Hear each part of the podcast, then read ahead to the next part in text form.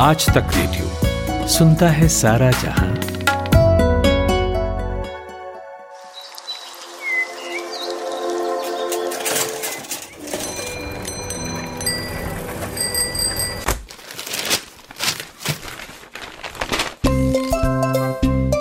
आज के अखबार। और अब वक्त है आज के अखबार का। प्रतीक वाघ हमारे हमारे साथ हैं। देश विदेश के अखबार पढ़कर आए हैं। तो बताइए प्रतीक, देश के अखबारों में आज क्या छपा है? Good morning Nitin. आज मैं सबसे पहले जनसत्ता देख रहा हूँ। इसमें राजस्थान को लेकर हेडलाइन बनी है, किसानों को सुरक्षा और वाजिब दाम के प्रावधान। खबर ये है कि केंद्र के जो तीन कृषि कानून लागू हुए थे, उसे बेअसर करने के लिए राजस्थान विधानसभा में तीन संशोधन विधेयक पारित हो गए हैं। और राजस्थान, पंजाब और छत्तीसगढ़ के बाद केंद्रीय कृषि कानून को बेअसर करने वाला तीसरा राज्य बना है। इसी के साथ नीचे एक और खबर है राजस्थान को लेकर। राजस्थान में मास्क ज़रूरी, पटाखों व आतिशबाजी पर लगी रोक। तो राजस्थान ने मास्क को लेकर एक कानून लाया और राजस्थान भी पहला राज्य बना है मास्क पर जिसने कानून लाया है। वहीं वहाँ पर पटाखों और आतिशबाजी पर भी रोक लगा दी है क्योंकि कई जो कोविड मरीज़ हैं, उन्हें इससे तकलीफ़ हो सकती है। और इसके अलावा आज बिहार में चुनाव है। दूसरे चरण के चुनाव है और जनसत्ता ने ही छापा है। तेजस्वी सहित कई नेताओं की किस्मत ईवीएम में होगी बंद। ट्रिब्यून ने भी इसे हेडलाइन बनाई है मेक और break for RJD Lalu's two son in fray तो कुल सत्रह जिलों के चौरानवे विधानसभा सीटों पर आज मतदान है और ढाई करोड़ से ज़्यादा मतदाता है पंद्रह सौ प्रत्याशी है। और तेजस्वी यादव भी आज के चुनाव में प्रत्याशी के रूप में है और तेज प्रताप भी है।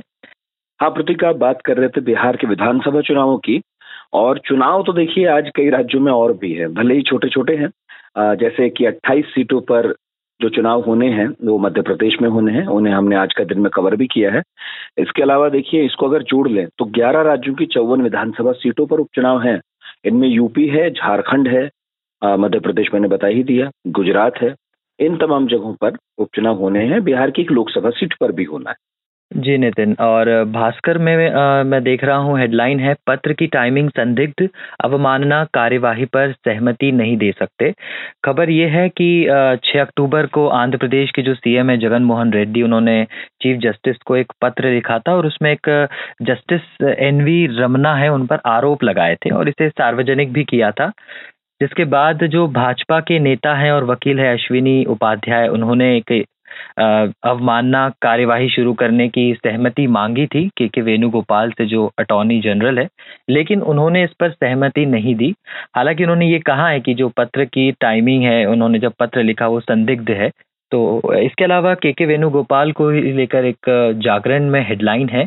यौन उत्पीड़न के आरोपित को जमानत के लिए राखी बंधवाने जैसी शर्तें ठीक नहीं। तो जुलाई में मध्य प्रदेश की हाई कोर्ट है, उसने एक एक आदेश में कहा था कि आरोपी को पीड़िता से राखी बंधवाने, बंधवा लेनी चाहिए, उसके बाद हम उसे जमानत दे देंगे।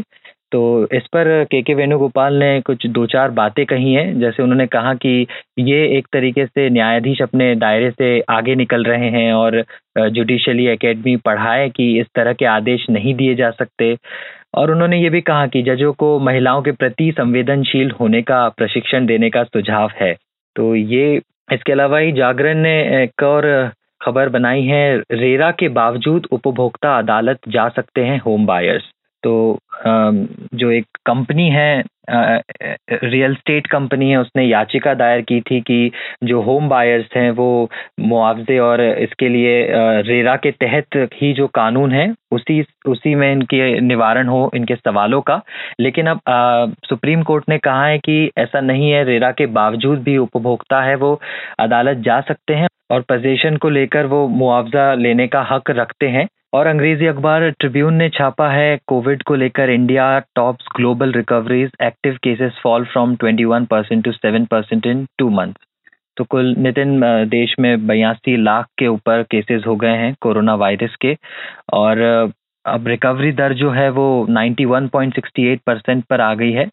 और दो महीने में ही जो एक्टिव केसेस हैं वो 21 परसेंट से 7 परसेंट पर आ गए यानी पाँच लाख के आसपास अब कुल एक्टिव केसेस हैं। जी नितिन। और बताइए प्रतीक विदेशी अखबारों में क्या छपा है आज? जी विदेशी अखबार में सबसे पहले न्यूयॉर्क टाइम्स देख रहा हूँ और आज तीन नवंबर है वहाँ पर वोटिंग भी होनी है। How long will vote continue take estimates and deadlines in all fifty states New York Times ने ये छापा है जो आपने सुना होगा नितिन कई बार ट्रंप कह चुके हैं कि जो कि है मतों की गणना जल्दी नहीं होगी। और अमेरिका गर्त में जा सकता है।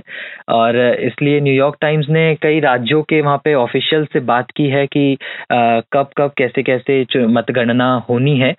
तो न्यूयॉर्क और अलास्का के जो ऑफिशियल्स हैं, उन्होंने कहा है कि हम इतनी जल्दी रिज़ल्ट नहीं दे पाएँगे और कई और दूसरे भी राज्य हैं जिन्होंने इस पर कहा है कि कहीं एक हफ़्ता लग सकता है, कहीं कहीं एक हफ़्ते से ज़्यादा लग सकता है और जिस दिन वोटिंग है उसकी रात तक तो रिज़ल्ट नहीं ही आएँगे, ऐसा ही ऑफिशियल्स ने न्यूयॉर्क टाइम्स को बताया है। इसके अलावा गार्जियन ने टेररिस्ट अटैक को लेकर छापा है वियना में ये अटैक हुआ है सेंट्रल वियना में। कई सारे शूटर्स थे उन्होंने वहाँ पे छह लोकेशंस पर अटैक किया है। अब तक जो खबर है वो यही कि पंद्रह के आसपास लोग इंजर्ड हुए हैं और आ, कुछ ही लोगों के मरने की संख्या अभी ज़्यादा बाहर नहीं आ रही है। खैर वहाँ के जो चांसलर है सेबेस्टियन उन्होंने इसे टेरर अटैक बताया है। और अभी इस पर ज़्यादा जानकारी नहीं है। इसके अलावा एक आतंकी हमला काबुल में भी हुआ है अफ़गानिस्तान की राजधानी और मैं अफ़गानिस्तान टाइम्स की वेबसाइट से ये खबर देख रहा हूँ। Havoc in Kabul university as terrorist kill 19 mostly student. वहाँ की काबुल यूनिवर्सिटी जो कि बहुत ही पुरानी है और वहाँ पर बुक फेयर लगा हुआ था। जहाँ पर तीन बंदूकधारियों ने अंधाधुंध फायरिंग की और लगभग 19 बच्चे अब तक मर चुके हैं और 22 से ज़्यादा ही लोग घायल हुए हैं और ये नंबर ज़रूर बढ़ेगा ही और इसमें कई सारी लड़कियाँ भी थी जिनकी वहाँ मौत हुई है। जी नितिन। बहुत बहुत शुक्रिया प्रतीक आपका। आज तक रेडियो आज तक डॉट इन स्लैश रेडियो ये हमारा पता है। लेकिन हम आपके पसंदीदा ऑडियो प्लेटफॉर्म्स पर भी हैं। Google podcast Apple podcast Spotify Jio Saavn जैसे ठिकानों पर भी आप हमें सुन सकते हैं। और अगर YouTube आपकी पसंदीदा जगह है तो वहाँ पर भी हमें सब्सक्राइब कीजिए। आज तक रेडियो सुनता है सारा जहाँ।